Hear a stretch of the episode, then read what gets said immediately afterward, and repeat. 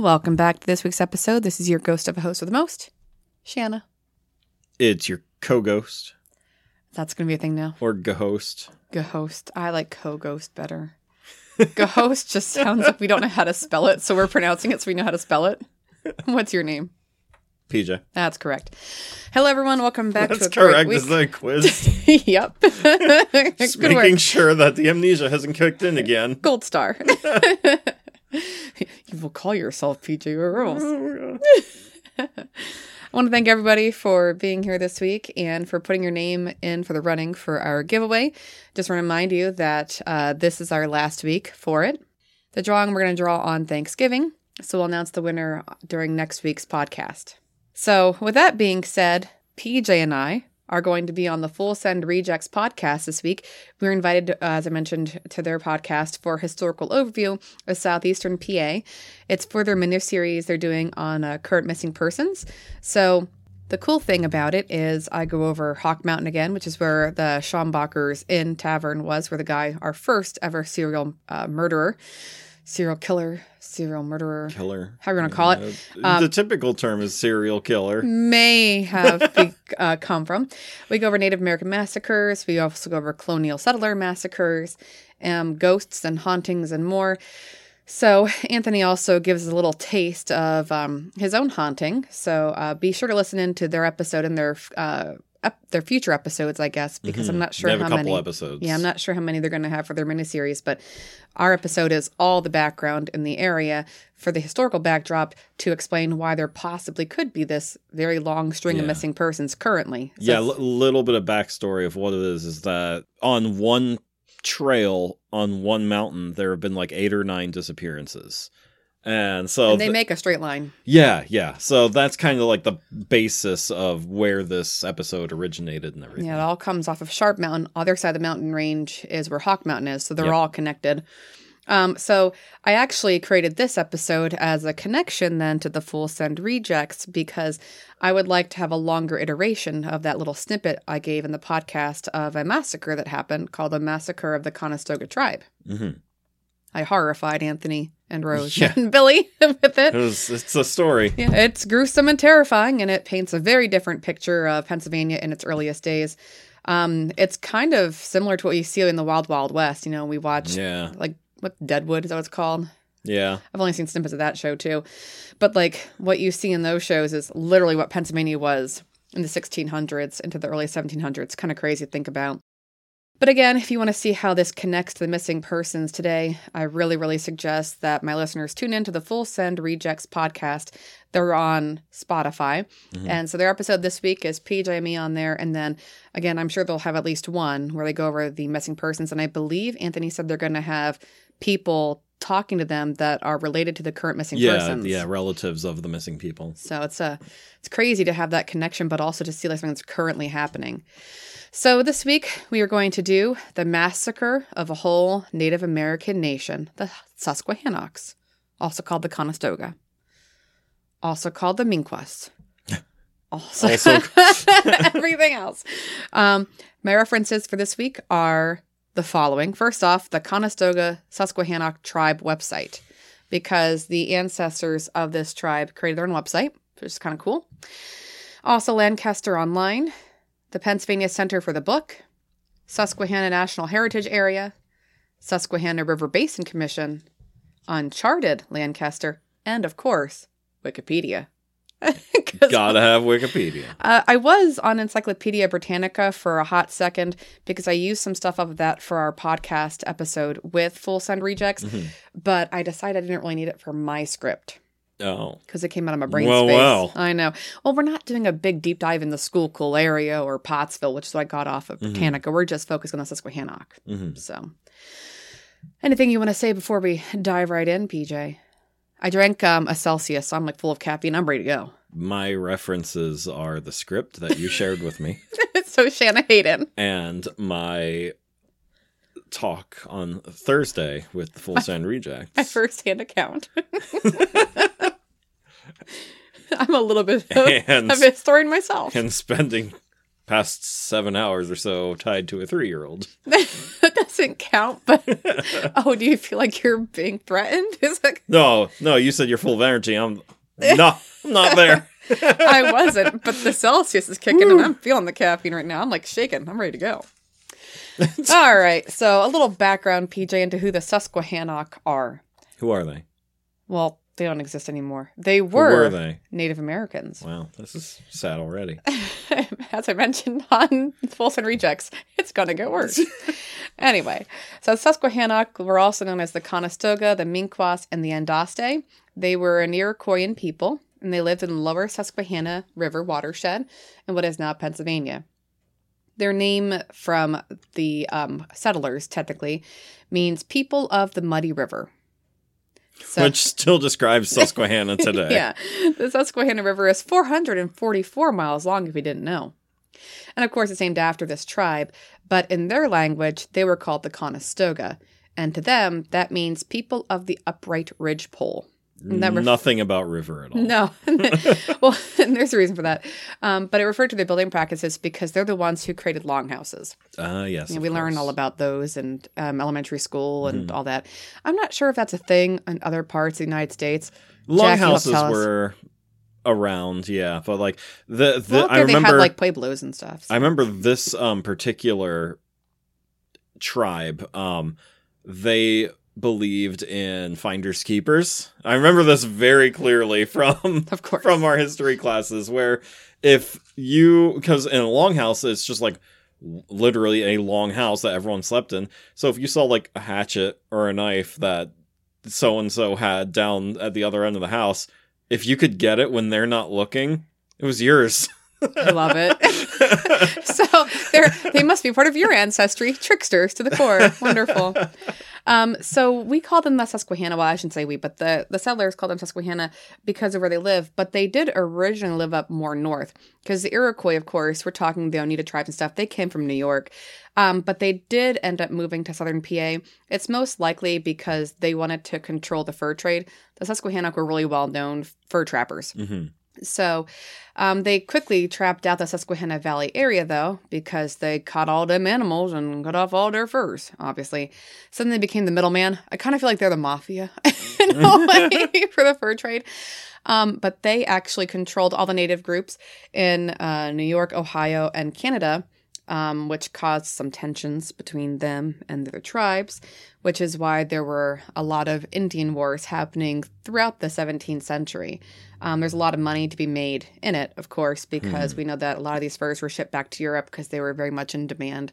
You see that kind of comment a whole bunch, even in the Pocahontas movie, when you have like bears and stuff going back or bear baiting, but also they're all wearing this fancy mink furs and whatnot, looking all good yep beaver was really fancy to wear.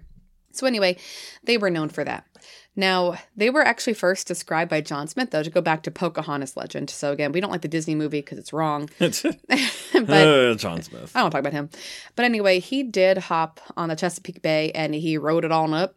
So in 1608, he actually came across the Susquehannocks and he described them, quote, as great and well proportioned men who, quote, seemed like giants to the English. Huh? So the big old boys. Dang. Yeah. Well, Usually it's the other way around. Usually, like you know, the um, colonizers of wherever they came from, they were usually like larger than the indigenous See- people. From when I like, I, don't- I don't know because you're looking at these guys who some of the people who signed up to be on these ships were like originally in jail and stuff, so they had terrible nutrition, you know. But yeah, the, the trip across the sea probably didn't help either. well, because like we're talking, it's England, and I whenever I do my presentation on John Smith to my 11th graders, I always say the movie got him wrong because he was the shortest, skinniest, darkish red, brown haired guy you've ever meet. Like he was hideous and tiny, not blonde hair and big chested and tall, Yeah, yeah. like in the movie. Um, but in any case, based on archaeological evidence, they were no taller than an average modern day American today. But we're Okay. talking this was hundreds of years ago. So 1600s, they were definitely more robust than any of Smith's explorers. Plus, a lot of them were starving um, down in, you know, North Carolina and stuff. So, Mhm. but anyway, his fascination with the Susquehannock is actually reflected by the prominent figure that he had drawn on the map of his Chesapeake Bay. It's a drawing of a Susquehannock Indian. And so the one image they actually have over and over on websites of a Susquehannock is the one that John Smith had drawn on his map. Huh. Yeah, he was kind of obsessed with them. So anyway, they held a very high esteem and presence in, the, in early American history, especially for John Smith. So, do you want to talk about their towns then? Well, let's do it. So they lived in large fortified towns, uh, which uh, the largest of which may have had a population of about three thousand people, and uh, some of the numbers suggest that the numbers went up to about five thousand. So their communities were located along the Susquehanna, especially in Cumberland, Dauphin, Lancaster, and York counties. They established their towns along the Susquehanna because of the fertile soil and waters that facilitated travel and trade, and uh, also the fish and waterfowl supply. Mm-hmm. And of course, like all settlements begin around rivers Yep. for fresh Obvious water, reasons, yeah, yeah. trade, all that. So towns were composed of longhouses, and they were about 60 to 80 feet long, housed several nuclear families in one house, related through the female line. Which is why a lot of ladies, once they went to Native American culture, never came back because they liked how ladies were treated versus Yeah, in right. colonial culture. so the stockaded communities were surrounded by large fields of corn, beans, and squash. Native Americans called these plants the Three Sisters because they grew so well together. Oh yeah, I remember reading about that. I like how you're mm. saying, "Oh yeah," because you're reading my script. no, like in school. Yes. It's like picking on you. Anyway, Yes. So, uh, they called these do you remember why they w- grew so well together? Corns, beans, and squash. because like the bean, the the corns were um like the lattice work for the beans to crawl up, and the squash stayed underneath to kill the you know didn't weeds. didn't kill yeah didn't let the weeds grow. yeah. Yes. Yeah, so they all worked together. And they also planted the seeds with fish because then they would have extra nutrients. We call this symbiosis. Nom nom nom nom. Working together, living together. Aw. Do we live like the three sisters, PJ? Do I twine around you and cough your circulation? Last night you did. I was get cold. I was freezing. I wanted to snuggle. Anyway. so, on a side note, the Susquehannock used the cut and burn method of farming. Uh, they would chop down a large section of the forest, burn it all down, and plant on the now very fertile, fertile soil. After a few years, the soil would be awful, mostly from the corn, Yep. and they would move on to another area. I think they didn't think like let's catch some fish and just grind it up and put it in the ground. No, let's just go on to a new place. Mhm. You know, because I mean, that's what we do in the Amazon right now. well, it's true, but like we've learned for farming here, like you know, we do like corn three years in a row, then we let it lie for a Well, year. it's, it's the three year rotation. So we do Yeah. one field with corn, then the next field with corn, then the third field with Yeah, corn. 'cause corn just and then we go sits back to the first field because now the first field finally has resources in it again. Yeah. You think Yeah. they would just do that? But no, let's just keep burning. So they Yeah. were burning Well, I Nate mean, in the villages. Agriculture was still young at the time. I know, I know. All right, anyway. So, fun fact the Schultz site, and I love the name Schultz, it's everywhere. My mom lived on Schultz Mhm. Road, Yeah. but that was the earliest known Susquehannock town in the lower Susquehanna River Valley. Obviously, that name was a German name because we have to name everything. yeah. It was located just south of the Washington borough, and it appears to have been occupied between the years of 1575 to 1600. Now, that one had about 1,300 people. Now, archaeological evidence from that trash and burn pit area shows that the Susquehannock had a very diverse diet. This is why I think they were big and robust. We know they had corn, beans, and squash based on the Three Sisters, and they had lots of corn based meals because that made up half their diet. hmm But they also ate deer and Mhm. bear and elk and fish. They also had wild plants, fruits, and nuts to supplement their diets. So it's no surprise they looked humongous to John Smith's men. They had a healthy, rich diet their entire lives. Yeah. And they didn't really need to, you know, travel south in the winter. They could pull up in their nice little longhouses and, well, big longhouses and stay warm Yeah. because one longhouse could heat up to 80 feet, right? So they were smart about it. They would pack up their food, keep it nice and Mhm. safe, and live all winter. The nice thing about them too is they have some really specific features from their tribe that um, were taught in general terms in elementary school. So I'll leave the dugouts for you, but I want to talk about the pot that they made. So in terms of specific features, they created a distinctive vessel known as the face pot. It was a pot that had a really high decorative like top collar, and then the collar was human faces. I don't know if I'd want to eat out of that because you have people looking at you when you're eating. But what you got there? Mm, this looks delicious. But anyway, If uh, you're the kind of person who like sips out of the bowl at the end, Whose face am I covering up today? Uh, but anyway, it was a common food vessel for mealtime. They would also store like small personal items in there, like you know needles, fish hooks, spoons, and then other items like antlers, bone, and wood. So there was like our like our cardboard boxes, I guess, Yeah. with human faces. But anyway, uh, goods like glass beads, iron axes, metal harpoons, and flintlock muskets were obtained through the fur trade with Europeans. And so, as that trade expanded, um, they started replacing all their native made items with the European equivalents. So, like, they started using brass kettles. So, the Mhm. face pot started to like die out because the brass kettle lasted longer Yeah. but we still find them like in uh, these you know these pits and whatnot but the cool thing about the Susquehannock is they're very much like I would, I would term like a 21st century type of Native American.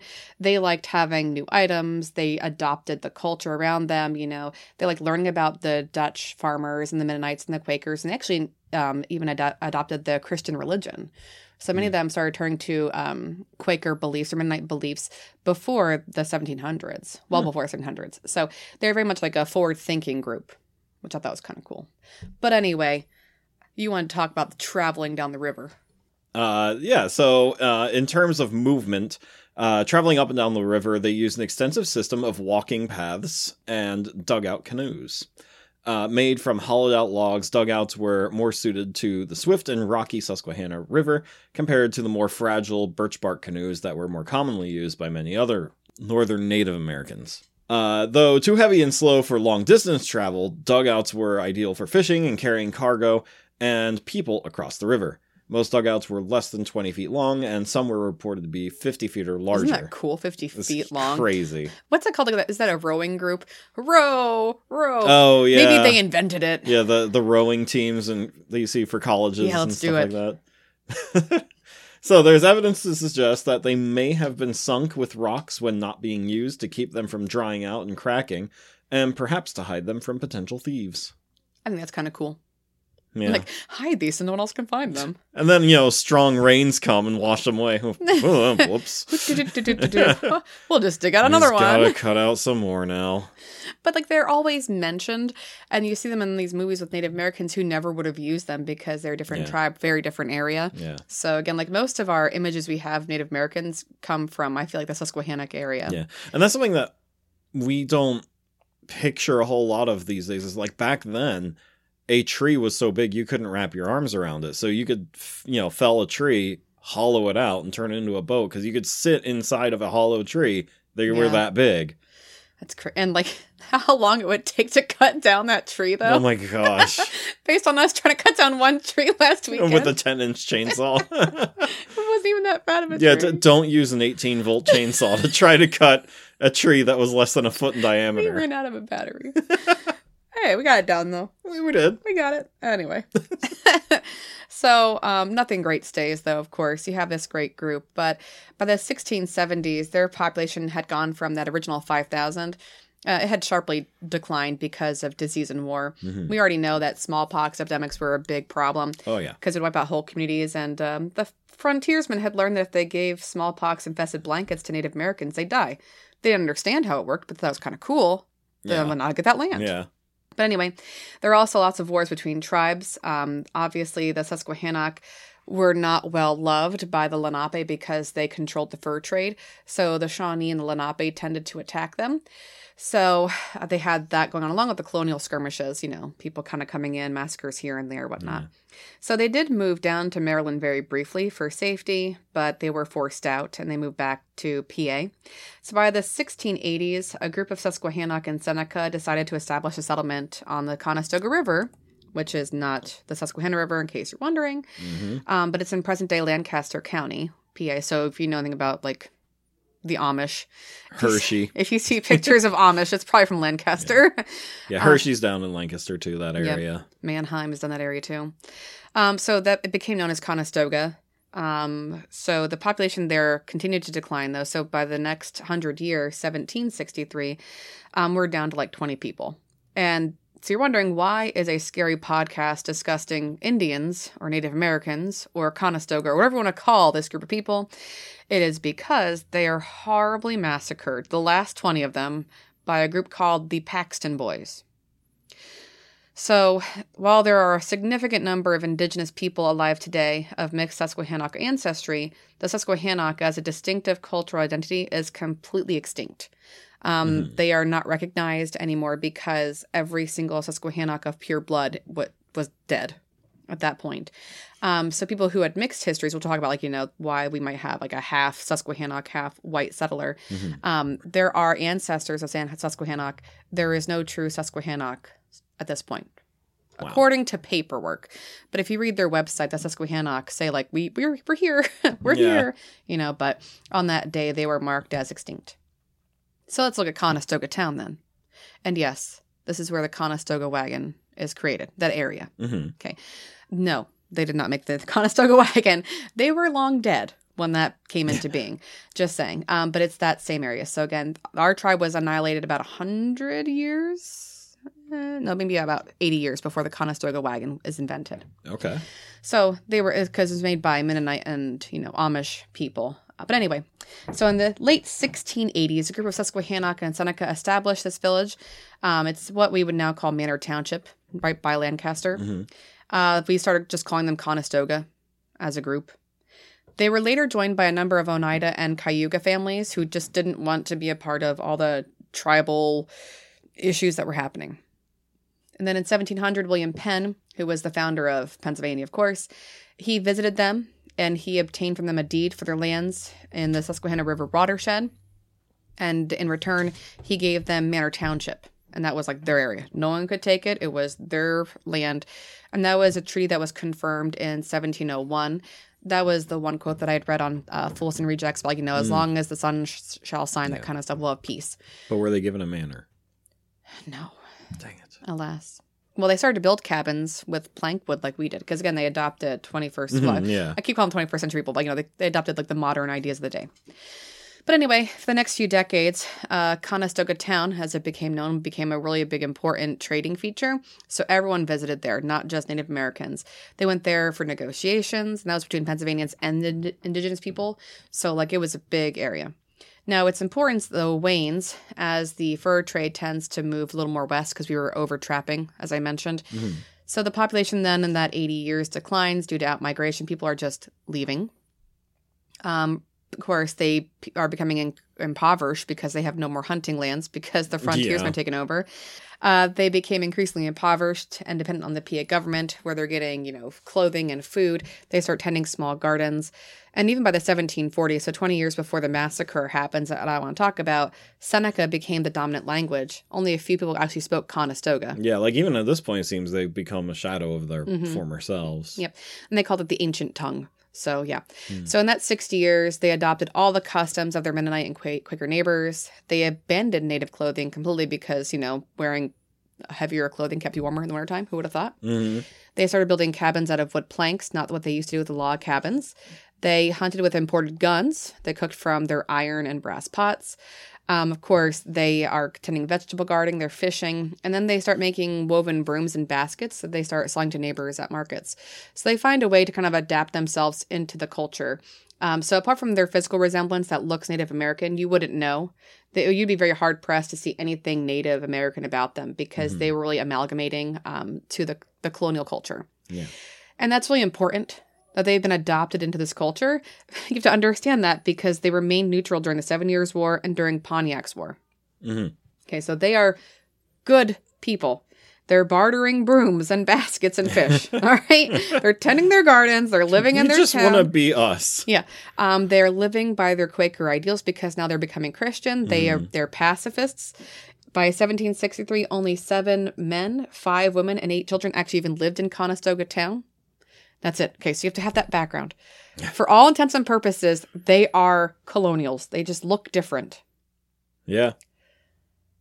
But then, but then, the Paxton boys destroy everything. And this is where the sad part begins. Now, what do you remember from our Full Send Rejects episode? Oh, it's bad. It's terrible. It's bad. It's bad. It's very, very bad. what happens? You can give me, give me a little, a little. um. So, like, how much do you want me to go? With? You know, because It's okay. I have all scripts, so whatever. yeah. I know that fifty to hundred people ride out, and you know they they round up like the final twenty some odd uh, Native Americans, and not only kill them but mutilate them. Yes. So you're putting two different stories together, but yes. So Oh yeah, because they get away. Yes. Yeah, some of them get away. In December 1763, the Paxton boys, in response to raids by the Lenape and the Shawnee, decided they were going to attack Conestoga town, in the mistaken belief that the inhabitants were aiding and abetting the attacks.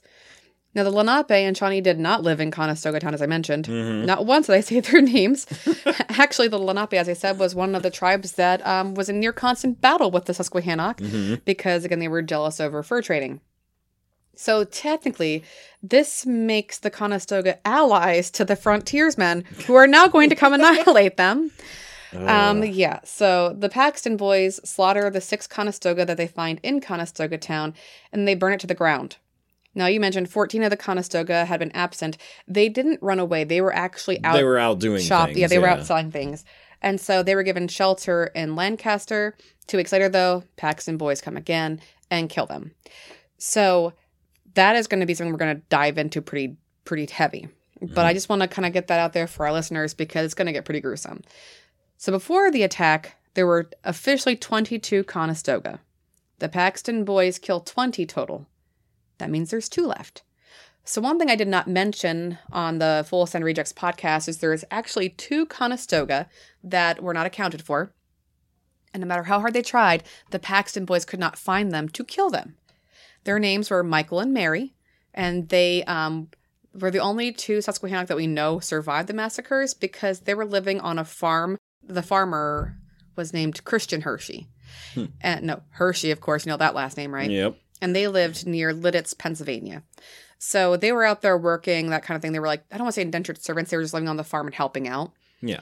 And um, Hired hands. yeah, when the Paxton boys heard that there were two on that farm working, they actually were hidden in the basement of that farm until the Paxton boys left. Wow. So they had tried killing these two people too. Um, but their burial on that farm marked the end, then officially, of Susquehannock. Mhm. So that's why they believe that, that there might be Susquehannock out there. Maybe Michael and Mary had some. We don't know. Mhm. Again, they didn't really keep good records, especially Native Americans back then. Yeah. It actually took 15 years for this entire story to be to be like proliferated around Pennsylvania, and yeah. So before we discuss the mass, disgusting, horrible, wretched event that happened, I want to discuss the underlying cause of why men would feel the need to hop on horses and go obliterate hmm uh, 20 very nice people. It can all be traced back to over a decade of increasingly violent clashes of American uh, settlers, or I should say English settlers and Native Americans. So they were both fighting, of course, for land, as we mentioned. Mhm. You know, when you don't have a land, you can't hunt. When William Penn had signed the land agreements with the various Native American tribes, there had been disputes resulting about whose land was whose, as we've mentioned before on this podcast. hmm Um, many Native Americans, no surprise, felt their agreements were not being upheld, which we've proved they were not. Uh huh. Yep. um, but yeah, the seemingly Surprise, surprise. yeah the unending influx of white settlers meant a constant expansion of them and their borders westward, which means that Native American raids on white settlements became common.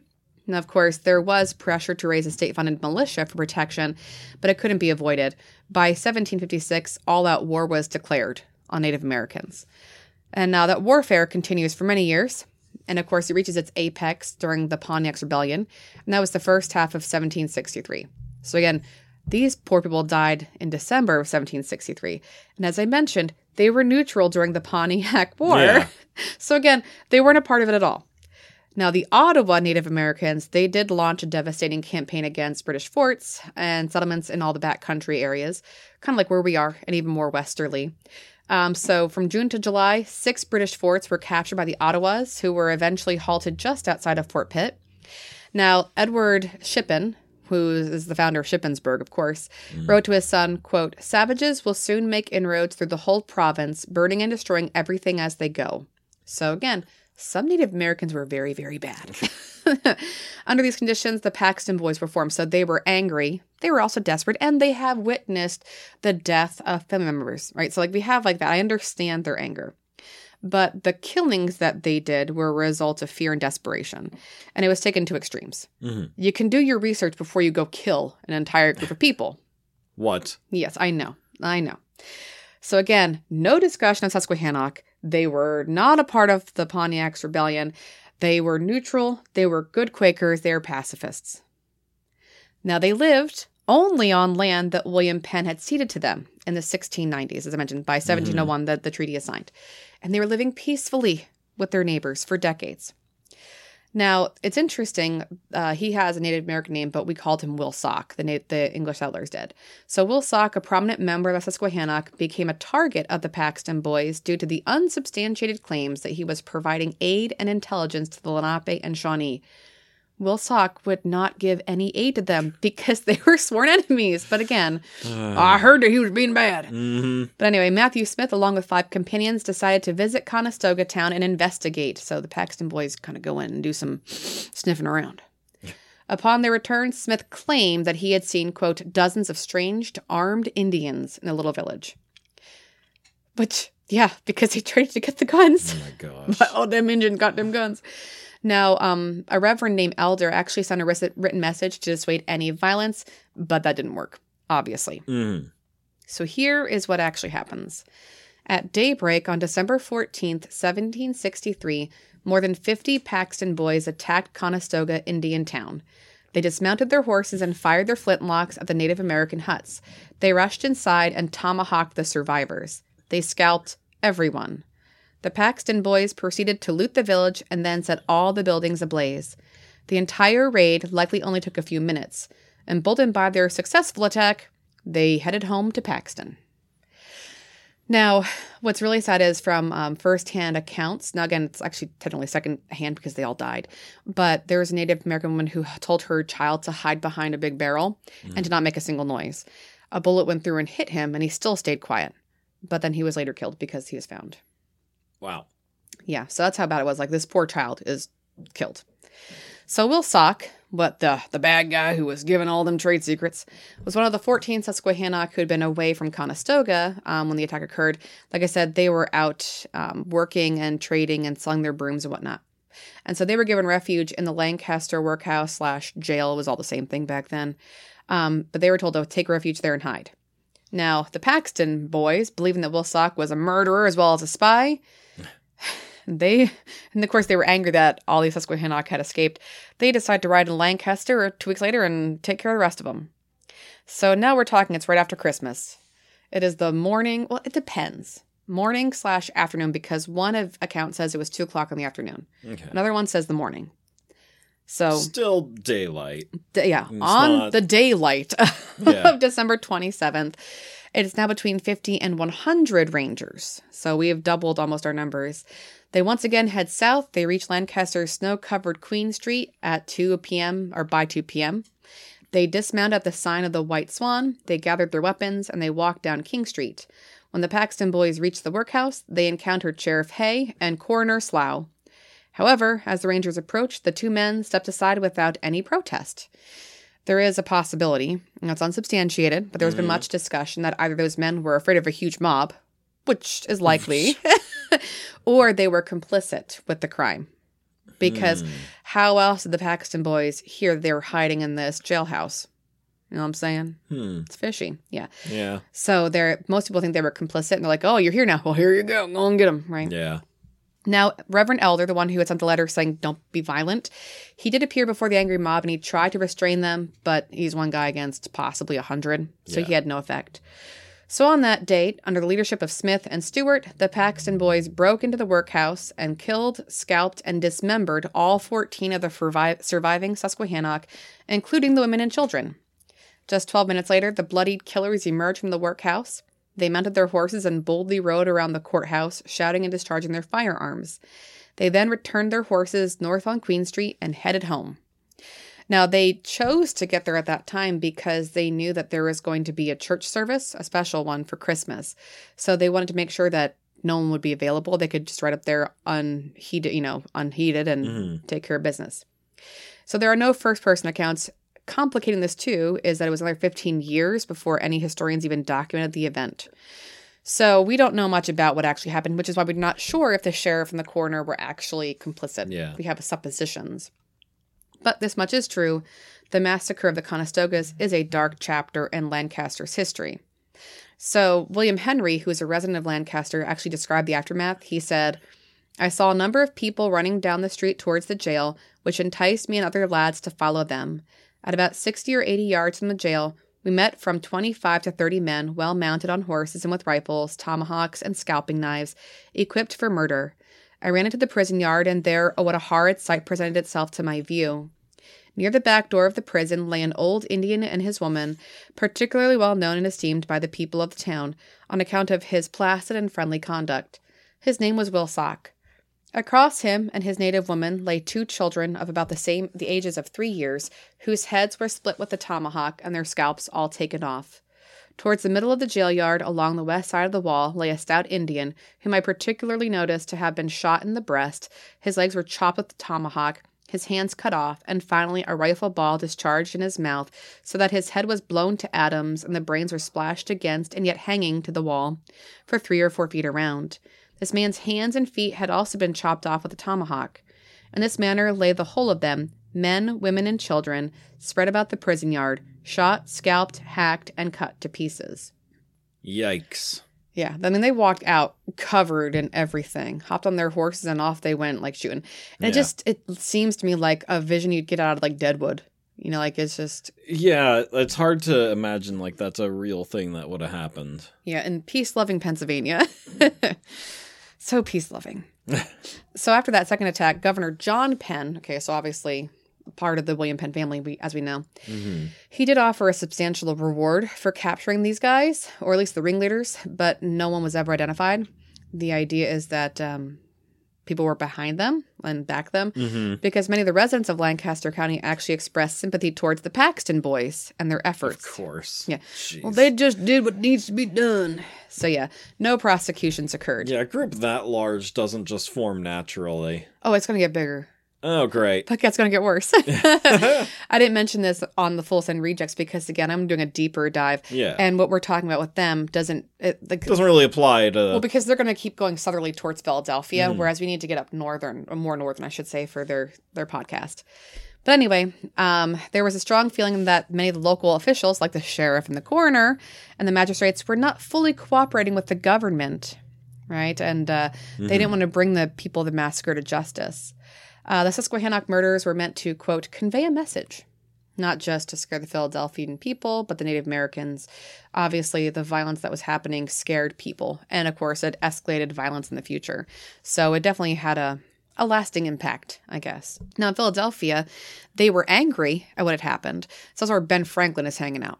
Because he's alive, right? This is the Yeah, 1760s. So he Ten- has his own opinions. you know, like 14 years before or yeah. so it's not exactly 1960 but you know it's just shortly before the signing of the declaration Yep. So he is very, very upset. Now, of course, the Philadelphians all are angry because they knew the Susquehannock were very innocent. They're wonderful, decent human beings. And so when it came to this, Benjamin Franklin, in his narrative of the late massacres, actually um, noted that the Susquehannock would have been safe, quote, among any other people on earth, no matter how primitive, except the Christian white savages of Peckstang and Donegal. So what a slap in the face, you know, really Yeah. to us. Um, well, not to us, but to that area. He's like, anybody else would have been great for them, but you guys are more savage than the Native Americans. And of course, Reverend Elder, who again, who could not stop the group, um, he wrote to Governor Penn January 26, 1764, so a month later. He said, quote, The storm which had been so long gathering has at length exploded. Had government removed the Indians, which had been frequently but without effect urged, this painful catastrophe might have been avoided. What could I do with men heated to madness? All that I could do was done. I expostulated, but life and reason were set at defiance. Yet the men in private life are virtuous and respectable, not cruel, but mild and merciful. The time will arrive when each palliating circumstance will be weighed. This deed, magnified into the blackest of crimes, shall be considered as one of those ebullitions of wrath caused by momentary excitement to which human infirmity is subjected. And then he later says, If an Indian injures me, does it not does it follow that I may revenge that injury on all Indians? It is well known that the Indians are of different tribes, nations, and languages, as well as the white people. In Europe, if the French, who are white people, should injure the Dutch, are they to revenge it on the English because they too are white people? The only crime of these poor wretches seems to have been that they had a reddish brown skin and black hair. So I just think it's even back then he recognized, you Yeah. know, he's like, it's not fair. We going to kill some innocent people just because we're mad about the Ottawa. Yeah. That's just Yeah. So to put in context, in 1600 there were 5,000 Conestoga. By 1700 There were 300 left due to disease and intertribal wars and colonial skirmishes. And then there's zero after 1763. Yeah. Okay. I also hate when people say, like in that quote, like, well, in private life, they're fine boys. And it's like, Well, but- no. I know what he's saying. What he's saying is like and you can say that mob about people. mentality takes over people, Yeah. is what he's saying. Yeah, but Yeah. like, when you see someone chopping off someone else's hand, you, that's when you know, like, I'm out. Yeah. You know, but they stayed. He's like, you can say they're nice people in private, but they did this in public. Yeah. so I, I mean, like, it even says like, you know, at some point they're going to be, um, you know, uh, what, how, how do you word it? Like, uh, their crimes are going to be, you know, considered someday, i.e., like, yeah, you know, at least in, they'll be in the judged at afterlife. some point. Yeah. Yeah. He's like, so, but after the, that massacre, like after they destroyed, I mean, decimated, you know, demolished those poor innocent human beings, they went straight to Philadelphia. And so as they are marching pretty much to Philadelphia from from Lancaster, they gain momentum, both in size and in public attention. The number of people now builds to 250 strong. So there are a lot of people who are behind them. Yes. And their infamy is growing as they travel closer and closer to Philly.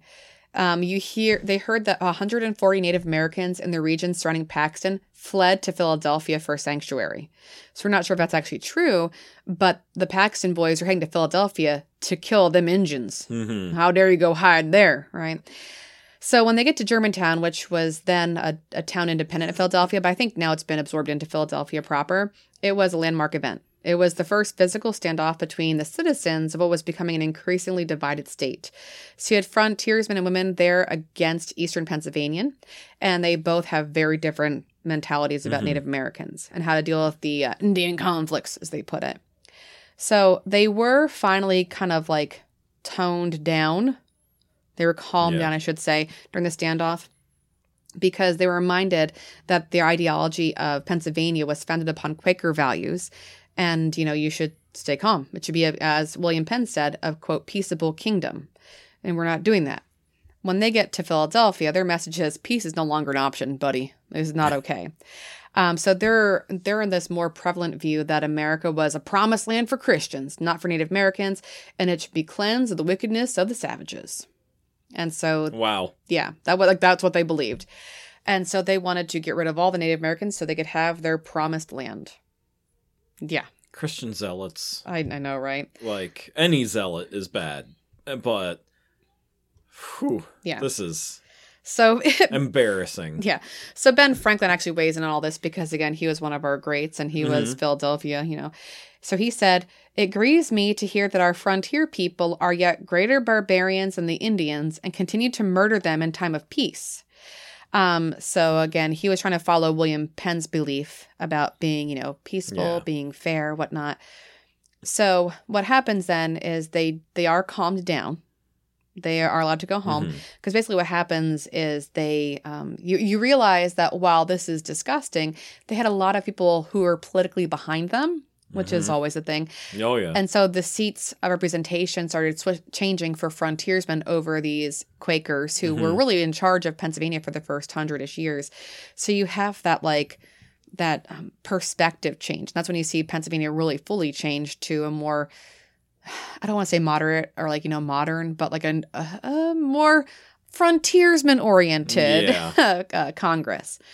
So anyway, uh, that being said, there is no memory left about the Conestoga because again they were killed. We have no written records. We Mhm. have no living descendants, technically speaking. Uh, their history is like their culture is very blurry. We get most of our um, archaeological data and kind of guess at what their lives were like yeah. and from secondhand accounts. There is a plaque that has, you know, been raised and put um, in the Conestoga area for them. Uh, but apart from that, there's really no other Conestoga. Hmm. Nothing that we know about. So I mentioned earlier that Ben Franklin um, had a lot of comments on this time period.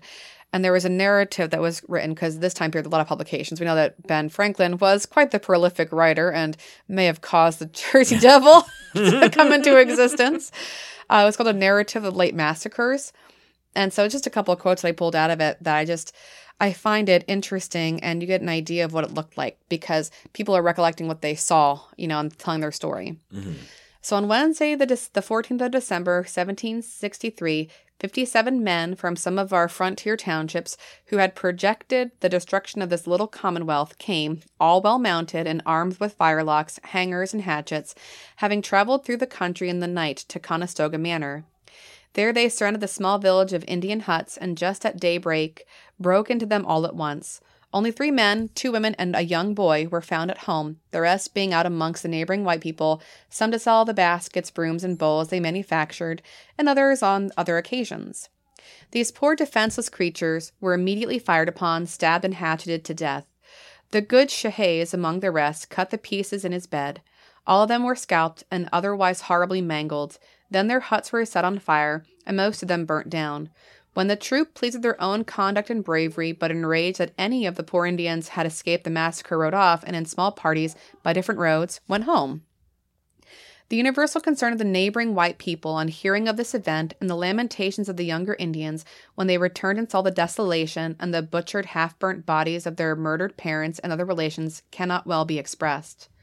Notwithstanding this proclamation, those cruel men again assembled themselves, and hearing that the remaining fourteen Indians were in the workhouse at Lancaster, they suddenly appeared in that town on the 27th of December.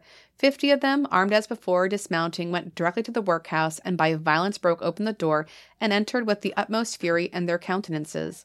When the poor wretches saw they had no protection nigh, nor could possibly escape, and being without the least weapon for defense, they divided into their little families, the children clinging to their parents. They fell on their knees, protesting their innocence, declaring their love to the English, and that in their whole lives they had never done them injury. And in this posture they all received the hatchet. Men, women, and little children were every one inhumanly murdered in cold blood. The barbarous men who committed the atrocious fact in defiance of government, of all laws human and divine, and to the eternal disgrace of their country and color, then mounted their horses, huzzaed in triumph, as if they had gained a victory and rode off unmolested. The bodies of the murdered were brought out and exposed in the street till a hole could be made for them in the earth to receive and cover them. But the wickedness cannot be covered, the guilt will lie on the whole land till justice is done on the murderers. The blood of the innocent will cry to heaven for gen- vengeance. And so, like, if you can imagine, like, these like innocent women and children and men on their knees begging, saying, "We've done nothing. Look, I'm speaking your language. Like, we are totally Yeah. like we, we've adopted your stuff. We're for you." And then they're still being killed, like Mhm. as they're pleading for innocence. Like, oh my, it's crazy, Yep. disgusting. So this is a spooky podcast, PJ. Obviously, we had a horrifying massacre, Hmm. And especially in that Lancaster. Spooky in its own right. What people can do to each other. Can you imagine like being the people who had to bring those bodies out of the workhouse to Oh bury them? gosh. Oh, I found another hand. Oh, here's a foot. Like, ugh. anyway, obviously the, that entire area is haunted. So, do you want to hear about the hauntings? Sure do. All right, the jailhouse and the area around it. It's been converted to the Duke Street Garage and also the Fulton Theater. Oh, Yes. my. Well, you know, why not? uh, they're both said to be haunted. Some reports say that you can still hear the piercing screams of the Conestoga echoing throughout the building. Wouldn't that just be a That's happy? great. That's just Just working on your car, you know. it's a parking garage. Wait, Oh, a parking I think- garage. yeah, yeah. But anyway, that isn't the only tragic tale to occur. That's even there. worse. You're walking through, it's like middle of the night, you know, to find your car, and you, bloop, bloop, you know, unlock the door, and you just hear, ah! Who's that? It's terrifying. Oh boy. Between 1834 and 1851, three men were hanged inside its walls while operating as the county jail because public executions were made illegal. Not to mention, the Fulton also was briefly used as a place to house wounded soldiers after the Battle of Gettysburg. So yeah, um, a lot of like you know dark history there. So you have man, men who were hanged there. You have wounded soldiers dying there because we know we were already at Gettysburg, chopping of limbs and whatnot. And of course, you have in the past this horrible massacre. What happens in the Duke Street garage? Well, people see shadowy figures darting around the various floors, along with hearing these piercing screams. Shadow figures are bad. Yes. Don't go close to that. No. Now, in the Fulton Theater, there has also been sightings of a woman in white, and she's dressed in turn of the century clothing. They think she may actually be a stage crew member, but she's haunting that area. Hmm. Yes, there's also phantom screaming and applause So I hope that it's good phantom screaming, but as you mentioned, it's probably screams of terror and pain.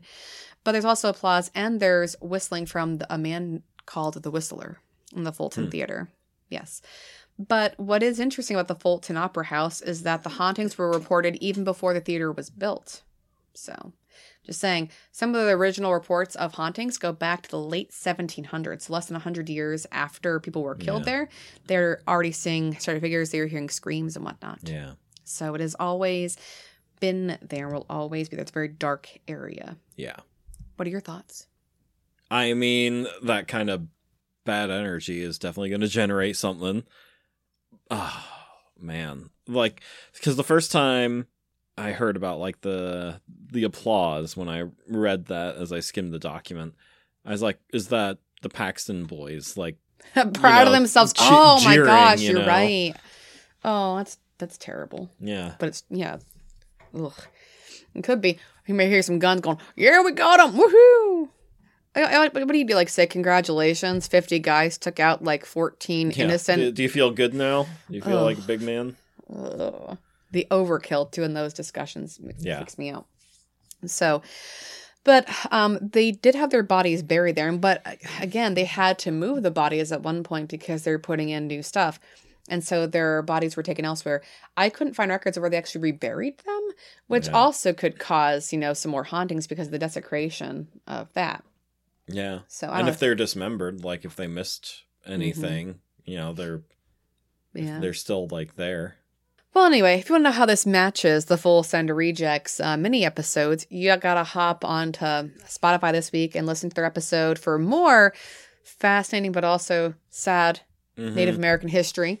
Um, we also talk about Hawk Mountain and some stories from Sharp Mountain as well, which will connect into the missing persons. So, who's taking them? Is it angry Native Americans? Is it Bigfoot? Is it the Jersey Devil? No, it is not the Jersey Devil. How dare you? Uh, it could also be It's mining. definitely that little feller. No, the Albatwitch. they wouldn't give him his delicious apples. but anyway, I hope you learned something. Please don't forget to get your name in the running. Please text me, email me, Facebook us, comment on the stinking picture.